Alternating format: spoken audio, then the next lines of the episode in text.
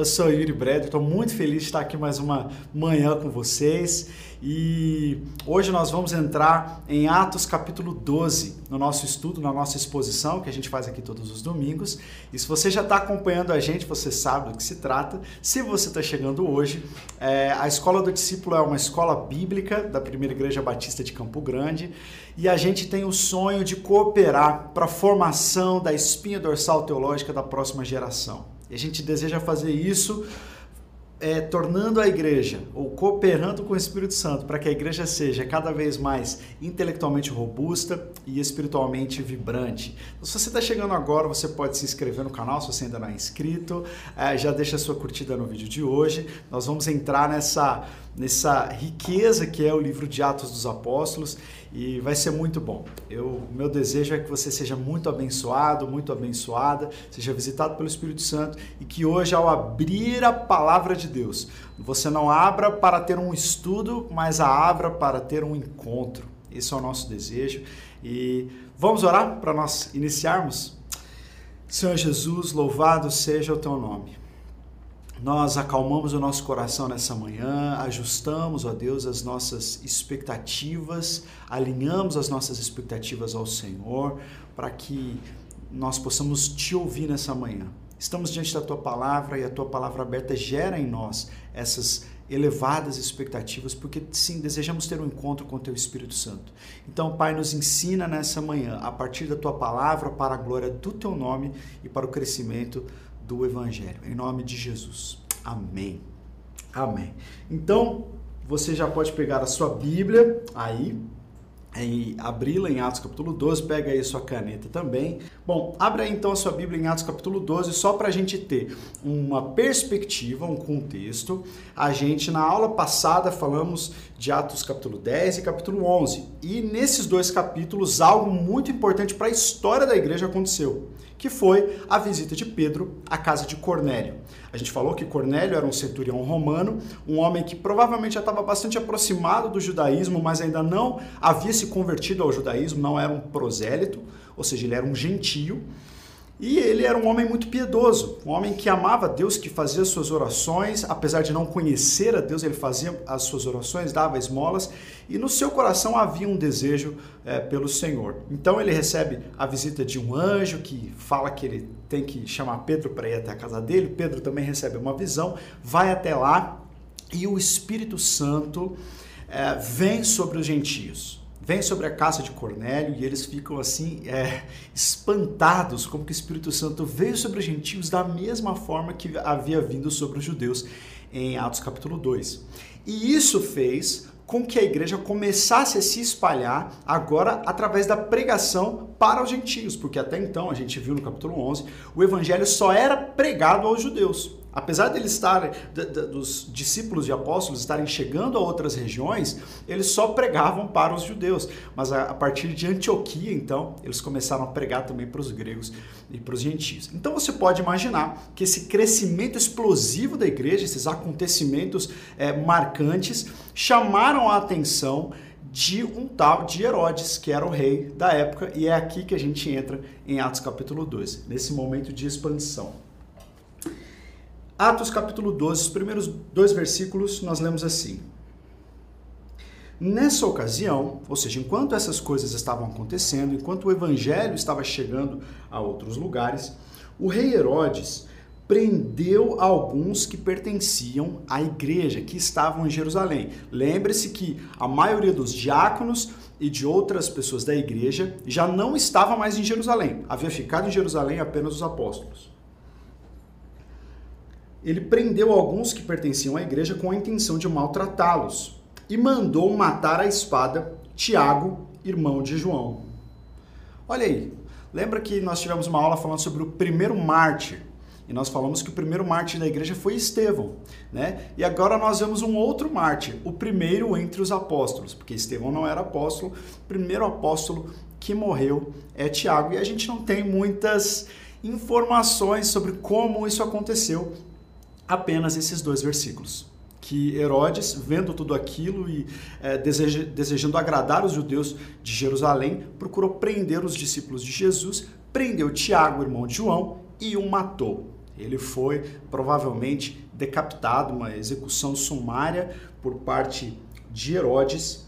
E esse Tiago era o irmão de João. Lembrando que a gente vai ver no final da história que quando Pedro é libertado da prisão, porque aqui depois Pedro vai ser preso, vai ter uma libertação milagrosa, e aí Pedro manda avisar Tiago. Alguns olham e falam assim, mas como que mandou avisar Tiago se Tiago já tinha morrido?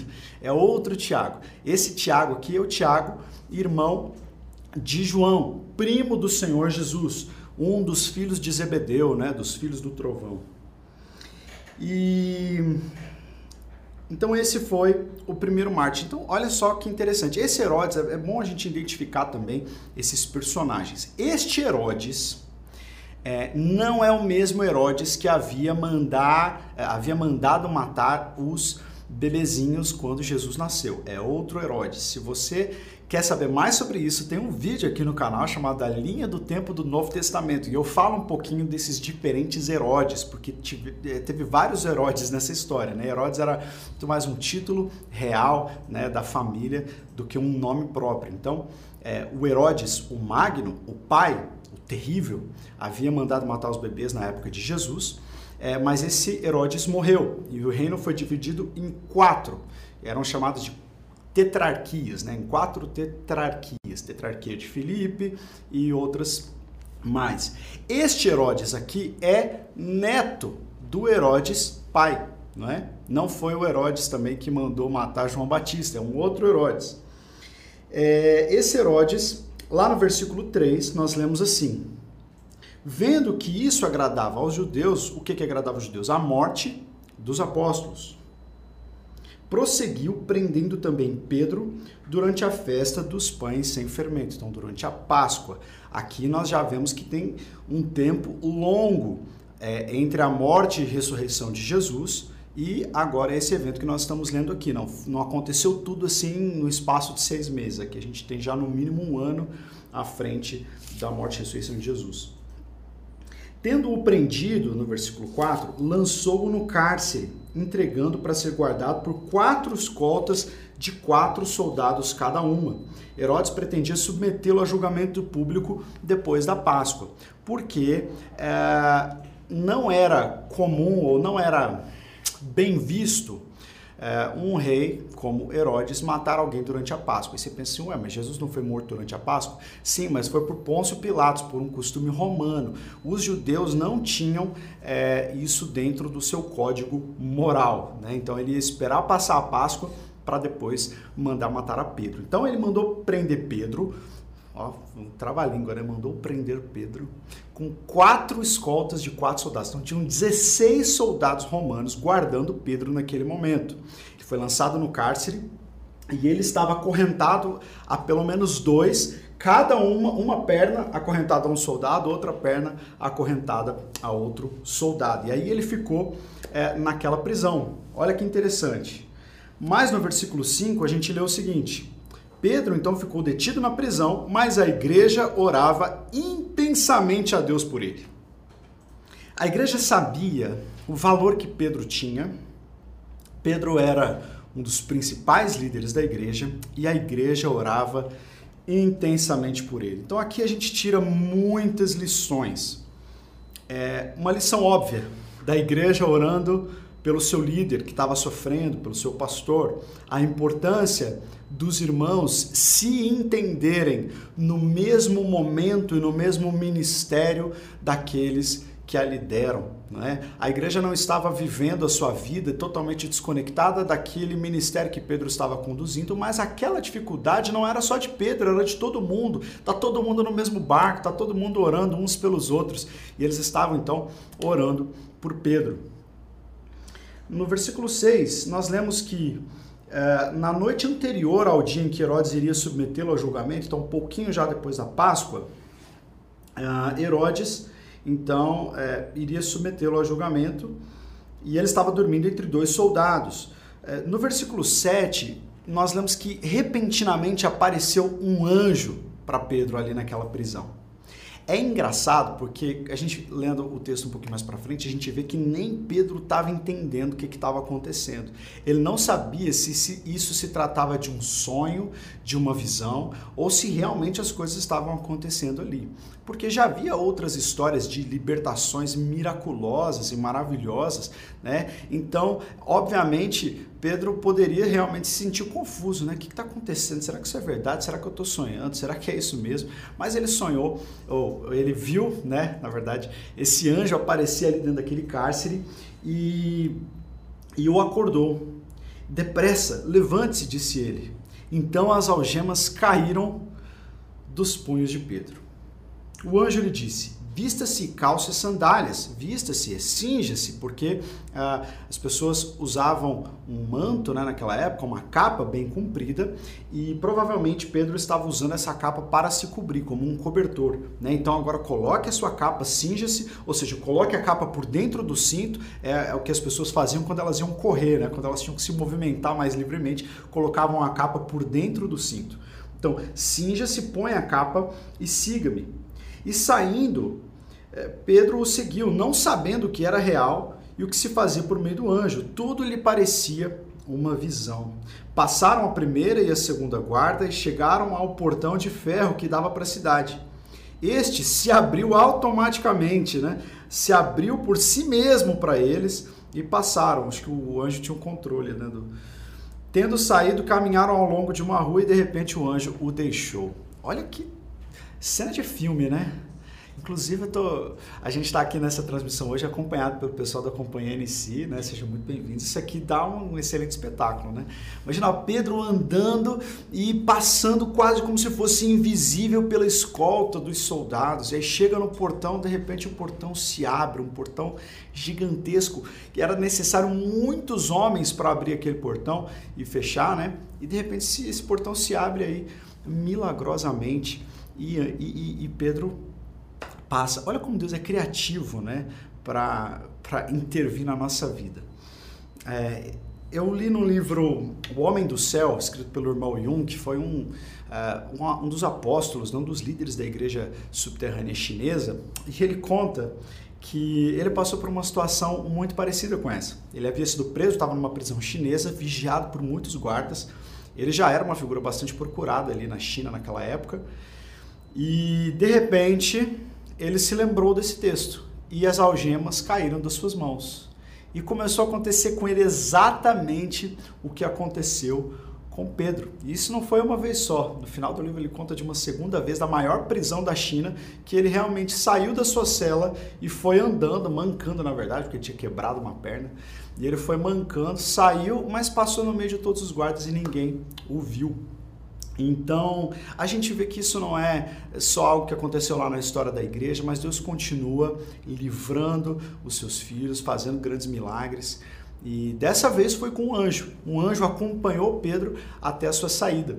E eu me lembrei também de uma outra história da, da missionária Eloni, uma, uma professora minha no seminário, e ela contou que visitando Angola, ela trabalhou por bastante tempo lá na Angola, ela queria ir para uma região que era muito perigosa. Era dominada por guerrilhas, por bandidos, né? E quando ela se preparou para ir, algumas pessoas disseram assim: olha, não vá. É muito perigoso para qualquer pessoa, ainda mais para uma mulher sozinha. Né? Você vai colocar sua vida em risco, então é melhor não ir. Mas ela teve uma direção de Deus e falou assim: não, eu vou. E ela chegou naquele lugar, ficou vários dias ali, pregou o evangelho, ajudou né, as pessoas. E ficou assim, puxa vida, eu acho que fizeram um, um, um, um estardalhaço né, sobre a situação dessa cidade aqui, mas para mim foi super tranquilo. E já no final da sua estadia, ela conversou com algumas pessoas que haviam se convertido. Ela falou assim: Olha, interessante, quando eu vim para cá, algumas pessoas falaram para eu não vir porque era perigoso, mas eu não achei nada perigoso. E eles falaram assim: Não, aqui é muito perigoso, sim. Se você tivesse chegado sozinha, você teria encontrado problemas. Ela falou assim, ué, mas eu cheguei sozinha. Ela falou, não, todo mundo respeitou você quando você chegou por causa dos seus guarda-costas. Ela falou, que guarda-costas? Falou, ah, aqueles três, quatro homens que chegaram com você, eles eram enormes, super bem vestidos, a gente achou que você era uma oficial do governo, alguma coisa assim, por isso ninguém encostou o dedo em você, porque todo mundo sabia que você estava protegida. Ela sabia que ela tinha chegado ali sozinha. E aí ela se deu conta de que Deus havia mandado anjos para escoltá-la e abriu a visão das pessoas para que elas percebessem isso aí, ainda que ela mesma não tivesse percebido. Né? Deus é maravilhoso, Deus cuida de todas as coisas, mas aqui eu quero também é, notar com você uma coisa. Nós lemos nesse capítulo a, a história de dois apóstolos da igreja, dois líderes, homens que andaram com Jesus, homens cheios do Espírito Santo, é, e eram importantes para a igreja, mas o destino deles foi diferente. Você percebeu isso? A gente começou falando de Tiago. Tiago foi preso. E nós não sabemos muito da história ali do que aconteceu com Tiago, mas sem dúvida nenhuma, a igreja também orou por Tiago. A igreja também sentiu o baque de ter um dos seus líderes jogados na prisão. E eles oraram por Tiago. E com certeza Jesus amava Tiago, Deus amava Tiago, mas Deus não libertou Tiago. Tiago morreu no início do capítulo. E Pedro foi liberto. Que engraçado. Como que Deus, Deus deixa um morrer e Deus livra o outro? Aqui nós vemos que Deus não pode ser colocado dentro de uma caixinha. Deus é o Senhor da história. Deus sabe o que ele faz, por que ele faz e quando ele faz. E não é porque ele deu um determinado destino a um que ele vai dar ao outro. Algumas pessoas vão ter a sua fé fortalecida por meio do livramento. Outros vão ter a sua fé fortalecida por meio do sofrimento. Por que, que Deus cura algumas pessoas e outras permanecem enfermas? Essas são algumas dúvidas que a gente tem quando a gente olha para a realidade, mas a gente tem que se lembrar que Deus é soberano sobre a história. E que a gente vai terminar o capítulo com uma expressão linda que Atos é, usa, né, que Lucas usa em Atos, é, dizendo que ainda assim a palavra do Senhor crescia e se espalhava. O que importa é o evangelho, não é a nossa situação ou o papel que nós desempenhamos neste grande drama. O que importa é que este drama, o drama do evangelho, terá no seu final a vitória para todos nós. Todos nós estaremos nas bodas do Cordeiro, todos nós ressuscitaremos com Cristo, aqueles que morreram antes, aqueles que morreram depois, e todos nós desempenhamos um papel nesse drama. Né? Então, às vezes, a gente luta com o papel que Deus nos deu, porque acontece com um, não acontece comigo, porque Deus deu para um, mas não deu para mim. Mas aqui a gente vê dois apóstolos igualmente cheios do poder do Espírito Santo, tendo destinos completamente diferentes. E a igreja orou por um e orou pelo outro. E um foi liberto e o outro não. Então a gente vê como que a igreja é, tinha sua fé fortalecida em Deus. Porque você pode imaginar, né? Os cristãos orando por Tiago, Deus livra Tiago, manda um anjo na prisão. Acho que não tinha acontecido ainda, eles não tinham nem ideia que isso podia acontecer, né? Manda um anjo na prisão e tal. Até porque isso é bastante é, controverso, né? As pessoas falam assim, puxa vida, se a pessoa foi presa justamente, será que ela não tem que passar por todo o processo? Deus pode simplesmente entrar num presídio e tirar uma pessoa, né? Mas Deus sabe que pais e ali eram os apóstolos. Mas eles oraram por Tiago e a coisa não aconteceu. Imagina se eles parassem de orar, né? Ah, agora foi Pedro, ah, agora não, não adianta nem orar. A gente orou por Tiago, Tiago morreu, não adianta nem orar. Às vezes a gente, por passar por momentos em que a gente acha que a nossa oração não foi ouvida, ou que nós sofremos, que não vale mais a pena orar. Ah, Deus não ouve orações. Ah, eu orei tanto, eu pedi tanto, eu, e não deu certo, agora ah, desisti.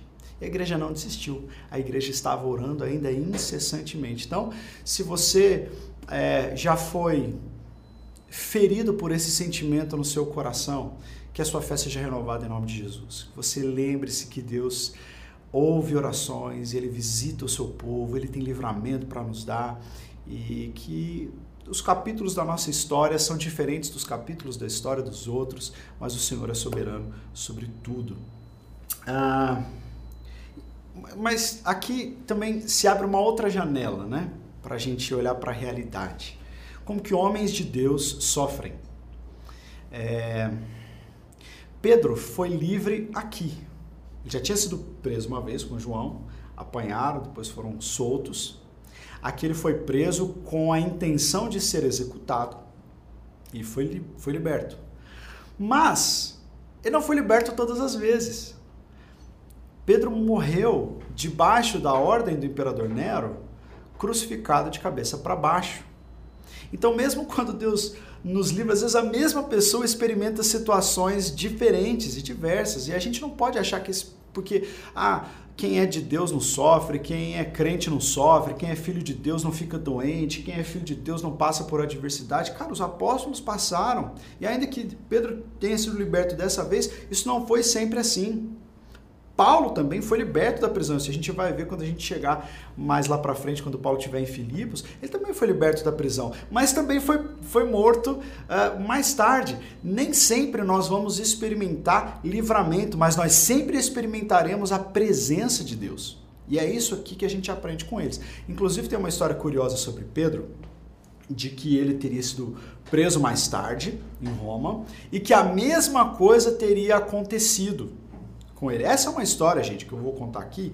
Ela é uma história apócrifa, né? Ela não está na Bíblia, então a gente não pode afirmar com todas as letras que ela é verdade, mas ela foi contada como uma tradição da igreja, se cristalizou, até virou um filme bem antigo, mas conta-se que Pedro havia sido preso mais uma vez e que aconteceu a mesma coisa. As algemas caíram, ele se levantou e começou a fugir é, da cidade ali na calada da noite.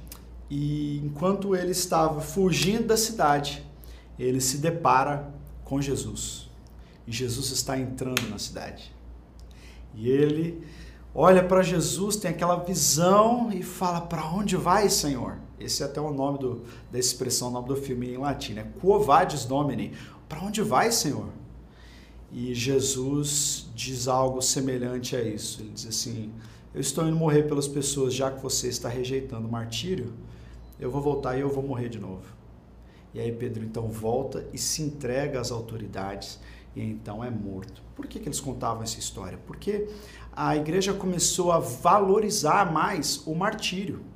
É, nós vamos ver no final dessa história aqui que Pedro, depois que ele é liberto, ele foge de Jerusalém, obviamente, para não ser preso de novo. A própria igreja, a gente vê isso, esse cuidado que eles tinham com Paulo: olha, não vá para Jerusalém, não vá para Cesareia, porque lá você vai ser preso. E Jesus, muitas vezes, também saiu de uma cidade para outra, né, por causa da perseguição. Pedro fez isso, mas ao longo da história, a igreja foi entendendo que era uma honra sofrer pelo Senhor e que Pedro, um dos seus maiores líderes, não teria, não seria contado na história como alguém que foge do sofrimento, mas como alguém que abraça o sofrimento por amor a Jesus. Então, é interessante que hoje em dia a gente vê ainda muito dessa teologia da prosperidade é, dizendo assim: olha, você não vai ficar doente, você é filho de Deus, você não vai passar por necessidade, você é filho de Deus. Eu já vi, gente, pessoalmente, pessoas ensinando o outro a passar cheque sem fundo numa atitude de fé. Passa o cheque sem fundo, ainda que não tenha dinheiro, passa lá o cheque, passa o cartão, que a sua fé vai fazer o dinheiro aparecer na conta.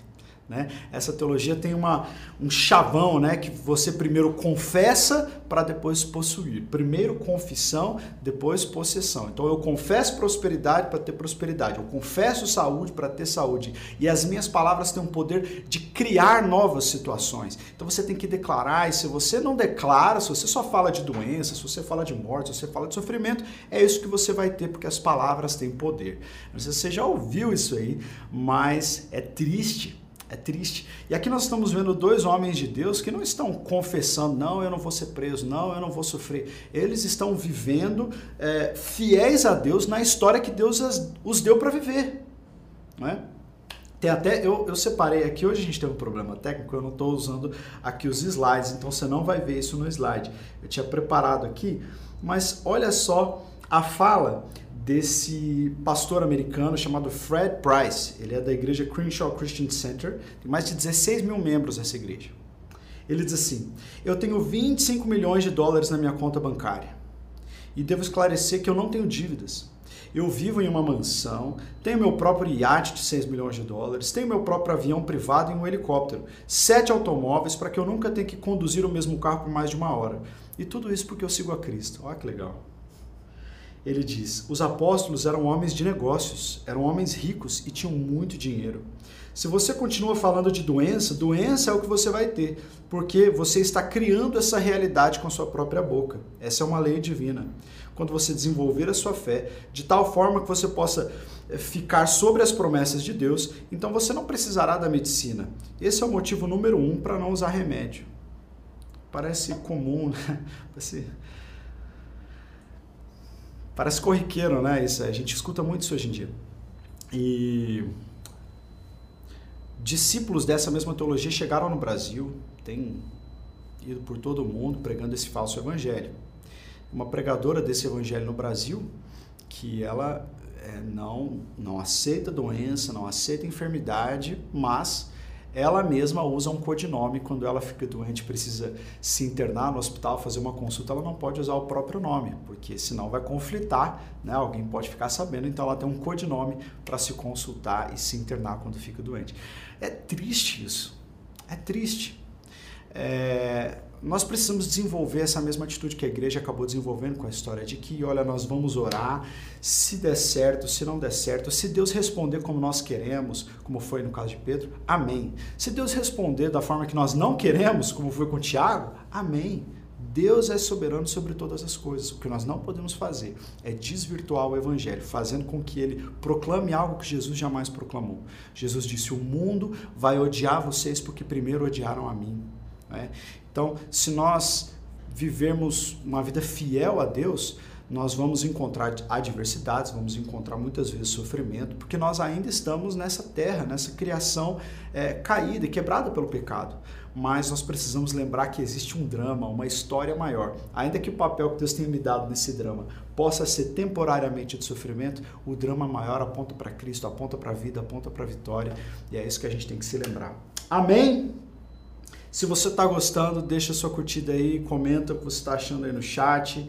É, pega uma frase, algo que Deus falou aí com você, posta, abençoa as pessoas e vamos continuar. Olha só que interessante. No versículo ah, 12, nós lemos assim: Percebendo isso, Pedro se dirigiu à casa de Maria, mãe de João, também chamado Marcos, onde muita gente havia se reunido e estava orando. Pedro bateu a porta do alpendre e uma serva chamada Rod veio atender. Ao reconhecer a voz de Pedro, tomada de alegria, ela correu de volta, sem abrir a porta, esqueceu Pedro lá e exclamou: Pedro está à porta. Eles, porém, lhe disseram: Você está fora de si. Insistindo ela em afirmar que era Pedro, disseram-lhe: Deve ser o anjo dele. Mas Pedro continuou batendo e quando o abriram, a porta, né, ouviram, ficaram perplexos, mas ele fazendo sinal para eles ficarem quietos. Parece que eles se calassem. Descreveu como o Senhor o havia tirado da prisão e disse: Contem isso a Tiago e aos irmãos. Então ele saiu e foi para outro lugar. Olha só que final interessante da história. Ele corre para a casa de Maria, que era mãe de João Marcos. João Marcos, que escreveu o Evangelho de Marcos e que se tornou um discípulo do apóstolo Pedro. Por que, que Pedro correu para a casa dele? Porque provavelmente eles tinham uma casa muito grande que podia abrigar muitos cristãos. Provavelmente era o mesmo lugar onde os discípulos haviam sido cheios do Espírito Santo em Atos capítulo 2, onde Jesus teve a última ceia com eles também. Então, essa era uma casa, era quase que o, o, o Airbnb né, dos discípulos ali em Jerusalém. Todo mundo caía lá, todo mundo ficava lá. Pedro chega lá e bate, e eles estão orando, pedindo pela libertação de Pedro, e Pedro está lá batendo na porta. E eles estão orando tão alto que ninguém escuta. Aí vai uma serva, olha lá e fala: Meu Deus, é Pedro. Ela volta e conta para os discípulos que Pedro estava ali. E eles falam assim: Não, você está doido, vamos continuar orando aqui pela libertação de Pedro. Olha só como que também a igreja, que eu falei né, da fé da igreja, mas aqui a gente vê é, algo que acontece com a gente também. Né? Não diria um erro, né? Mas é uma coisa que precisa ser aperfeiçoada. Às vezes a gente ora por alguma coisa, mas a gente não tem fé nem para acreditar na nossa própria oração, né? Eles estavam orando pela, pela libertação de Pedro, então o que, que eles deveriam aguardar? A libertação de Pedro, né? Aí Pedro é liberto e aí eles, não, não, não pode ser, não. E aí, então eles questionam, né? E aí alguém diz assim, deve ser o anjo dele. Por que que falou deve ser o anjo dele? Duas razões. Primeira, ah, as pessoas criam que né, é, as pessoas tinham anjos da guarda e algumas acreditavam, inclusive, que os anjos da guarda se pareciam conosco, né, com as pessoas que eles guardavam e se passavam por eles em algumas situações. A gente vê, por exemplo, uh, no profeta profeta Elias, profeta Eliseu, né, como que Deus enviava uma multidão de anjos para os guardarem.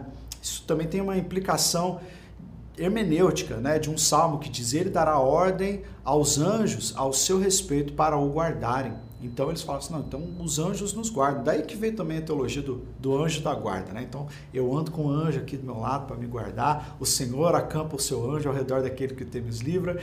Então eles já tinham essa percepção né, de que as pessoas tinham anjos da guarda que às vezes podiam se passar pela pessoa porque tinham uma fisionomia igual. Essa é a primeira razão. Segunda, é, isso foi uma coisa que aconteceu mais para frente na história da igreja, é, de que a pessoa quando morria se tornava um anjo, né? Poderia reaparecer né, numa uma figura angelical e tal, mas a gente vê que isso não é sustentado né, pela Bíblia. Enfim, era uma percepção que eles tinham.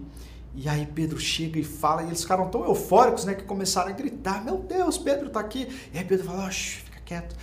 E aí ele conta tudo o que aconteceu e já saiu. Por que, que ele saiu? Porque justamente aquela casa deveria ser conhecida como quartel-general dos discípulos. Uma vez que Herodes é, percebesse que Pedro não estava mais lá, esse seria o primeiro lugar onde ele seria procurado. Então ele vai embora. Depois a gente vê um, um outro evento sobre a morte de Herodes. A gente viu a morte de Tiago, a libertação de Pedro e agora a morte de Herodes. Uh, no versículo 20, nós lemos que ele foi para Cesareia, saiu de Jerusalém e foi para Cesareia. Cesareia, como a gente aprendeu na aula passada, era a Cesareia Marítima, aquele lugar político muito importante, a sede do Império Romano fora de Jerusalém. Né? Então Herodes vai para lá. Ele estava cheio de ira contra o povo de Tiro e Sidom. Tiro e Sidom são duas cidades da Fenícia e tinham muita relação comercial ali, alguma coisa azedou, né? Ele estava muito bravo com aqueles povos e vai para lá, que é pertinho, né? Para se reunir com eles, mas eles eh, se reuniram lá com um, um homem chamado Blasto, que era de confiança do rei, e deu tudo certo. E aí, para celebrar essa, esse acordo, né, esse acordo de paz que houve entre Herodes e os líderes de Tiro e Sidom, isso aqui a gente não encontra na Bíblia, mas a gente encontra no escrito de um outro historiador muito importante da época chamado Flávio Josefo. Ele escreveu sobre os hebreus, escreveu antiguidades, é, obras históricas muito importantes. Ele conta sobre esse evento aqui, o que aconteceu. A Bíblia diz que no dia marcado, Herodes, vestindo seus trajes reais, sentou-se em seu trono e fez um discurso ao povo eles começaram a gritar: É a voz de Deus e não de homem. Visto que Herodes não glorificou a Deus, imediatamente um anjo do Senhor o feriu. E ele morreu, comido por vermes. O que aconteceu aqui? Para celebrar esse acordo de paz, Herodes fez um grande espetáculo no anfiteatro de Cesareia. As ruínas desse anfiteatro permanecem até hoje. É um lugar muito imponente, muito grande. E ele promoveu uma série de espetáculos, dramatizações e tal, e toda a cidade veio assistir. Isso a gente aprende em Joséfo. E aí, de repente, no último dia, uh, Herodes se apresenta ali. Joséfo conta que ele não estava vestindo roupas normais do rei, mas ele estava vestindo um manto feito de prata, extremamente brilhante e suntuoso. E ele apareceu no dia marcado, na hora exata em que o sol se colocava diretamente sobre o palco onde ele apareceria. Então ele apareceu com aquela vestimenta de prata, extremamente suntuosa, e o sol batendo as suas vestes reluzia, né? Fazia aquela, aquele clarão, e as pessoas olhavam para aquele, para aquela figura ali brilhante e começaram a falar: "Meu Deus, ele é um deus, não é um homem". E esse ponto da história culmina Lembra que eu falei que Herodes tinha morrido e o seu reino tinha se dividido em quatro tetrarquias? Nessa época não tinha mais tetrarquia. Tudo estava debaixo do governo de Herodes, porque ele era amigo do imperador. O imperador unificou todo o reino de Israel e tinha dado para ele. Então era um cara mais poderoso daquele momento da história de Israel. Tão poderoso quanto seu avô Herodes Magno. E ele ali é aclamado pelas pessoas, assim como Pedro foi aclamado, assim como Paulo foi aclamado por outras pessoas quando realizavam seus milagres, as pessoas caíam e falavam assim: Olha, os deuses vieram do céu até nós. E eles falavam: Se levanta, eu não sou Deus, não precisa me adorar, não. Eles não aceitavam essa adoração. Mas Herodes se gabou, se deliciou naquela adoração. E Lucas diz para nós que imediatamente o anjo do Senhor o feriu e ele morreu comido de vermes. Deixa eu te contar como é que eu achava que acontecia isso aí. Quando era criança, eu ouvia essa história, eu imaginava assim um negócio cinematográfico, né? Ele aparece e as pessoas, meu Deus, ele é maravilhoso. E aí ele não dá glória a Deus. Isso virou até uma música, né? No meio, no meio pentecostal. Você tem que dar glória a Deus, né? Dá glória a Deus no culto, que se você não dá glória a Deus, vai ser comido de bicho. Mas aí Herodes está lá e e ele recebe aquela glória e aí ele já cai e de repente vermes começam a aparecer. Mas o que aconteceu de fato?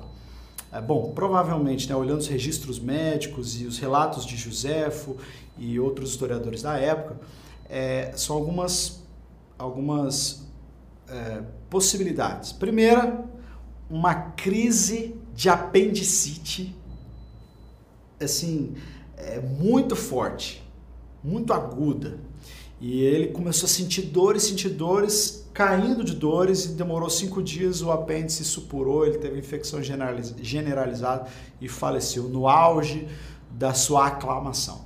Essa é a primeira opção. Existe também um, um, outro, um outro relato de que uma coruja apareceu enquanto Herodes estava falando. E que há muitos anos atrás, quando ele tinha sido preso por perseguição política, é, uma coruja apareceu sobre ele e um outro preso, assim, tipo José do Egito, né? Revelou para ele que a coruja era um mensageiro, que poderia ser um mensageiro de, de paz ou de morte. E que naquele momento a coruja representava que Herodes seria liberto da prisão, mas que no dia que Herodes visse aquela coruja de novo, seria o anúncio da sua morte. E que ele viu essa coruja naquele dia e entrou em desespero e depois morreu. Mais possível para juntar esse relato de que ele morreu uh, e foi comido por vermes é que ele foi acometido de uma sarna muito forte, assim como o seu avô, que teve uma morte muito parecida. Né? É, e aí, este grande homem, este poderoso, este homem que tinha autoridade de lançar apóstolos na prisão e matá-los, esse cara morre é, escandalosamente. Mas o legal está no versículo que vem depois. Versículo 24. Entretanto, a palavra de Deus continuava a crescer e a espalhar-se. Este é esta é a expressão lucana de Lucas que transiciona para um novo conclui, né, um relato para começar outro. E a gente vê que a palavra de Deus continuou a se espalhar e o evangelho continuou a crescer e a igreja continuou a crescer, mesmo é, frente a adversidades. Mesmo com a morte de Tiago, a igreja continuou a crescer. Mesmo com essa situação de Pedro ter sido liberto e ter que fugir e ficar longe dos discípulos em Jerusalém, eles perderam uma liderança, apesar de ter ficado vivo. Ainda assim, eles viram que o evangelho continuava a crescer. Herodes, que era um opositor, passou. Tiago, que era um homem de Deus, passou. Pedro, dentro de alguns anos, também ia passar. Paulo também ia passar. Mas a palavra de Deus jamais vai passar. A igreja do Senhor Jesus Cristo jamais vai passar. O que nós vemos em Atos é que quando a gente vê esses homens se levantando, esses homens se levantam, aparecem na história e saem da história, mas a palavra de Deus continua. Por isso, a nossa fé, a minha fé, a sua fé, não deve estar centrada em figuras humanas, em pessoas. Nós não devemos achar que a igreja depende dessas pessoas, seja para o bem, seja para o mal. A igreja, apesar de ser liderada também por Tiago, por Pedro, não dependia de Tiago e Pedro. A igreja, apesar de ser perseguida por Herodes, não dependia de Herodes. Hoje em dia nós temos pessoas aí fora que se levantam contra a igreja. Essas pessoas vão passar, gente. E existem também ótimos líderes, ótimos pastores que abençoam a igreja. E eles também vão passar. Todo mundo vai passar. Todo mundo vai cumprir o seu papel no drama das escrituras, no drama da, da, da igreja, do evangelho. E vai passar, mas a palavra de Deus vai permanecer. A igreja do Senhor Jesus vai permanecer. Isso deve encher o nosso coração de fé, de esperança, de ânimo para a gente continuar servindo ao Senhor Jesus, sabendo que nós estamos atuando e servindo num reino eterno que não passará. Eu vou passar. Felipe vai passar, Escola do Discípulo vai passar, todos os grandes ministérios que você conhece hoje, os, os, grandes ministros vão passar, mas a igreja do Senhor vai ficar. Invista na igreja, ame a igreja, mais do que os pastores, mais do que os líderes, mais do que os ministérios. Ame a igreja, ame as pessoas, sirva ao Senhor, seja fiel, sirva com fé, tenha uma vida de oração, tenha uma vida de, de serviço à igreja do Senhor Jesus, porque a igreja do Senhor Jesus, ela vai permanecer para sempre. Por quê? Porque ela é corpo do próprio Cristo. Amém? E aí a gente termina esse capítulo 12, um capítulo que fala da morte de um apóstolo, mas fala da libertação de outro apóstolo, fala da morte de uma figura política muito importante e termina o capítulo dizendo: "Entretanto, mesmo com tudo isso acontecendo, a palavra do Senhor continuava a se espalhar. O Senhor não saiu do trono da história. Pode acontecer o que for. A gente tem vivido né, um tempo tão atribulado, até politicamente falando, no Brasil e no mundo. Deixa eu falar uma coisa para você: essas coisas vão passar. Essas pessoas vão passar. Essas figuras que nós temos hoje em dia, que parecem dominar o cenário, elas vão passar. Quando a gente olha para o Apocalipse, a gente vê que a igreja, de uma certa forma, estava iludida com as situações que ela via.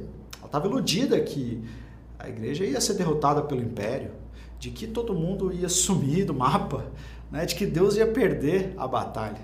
E aí então vem a visão do Apocalipse mostrando o Senhor alto e exaltado, seus olhos como de fogo, sentado num trono, com pedras preciosas, vitorioso na história. Então não se abata com as notícias que você está ouvindo. Não se desespere. Não se confunda. Mas olhe para Jesus. Continua servindo a igreja. Ame a igreja. Ame o evangelho. Ame a palavra, porque isso jamais vai passar. Amém. Olha só que capítulo maravilhoso, né? Então agora você aprendeu um pouco mais de Atos, capítulo 12.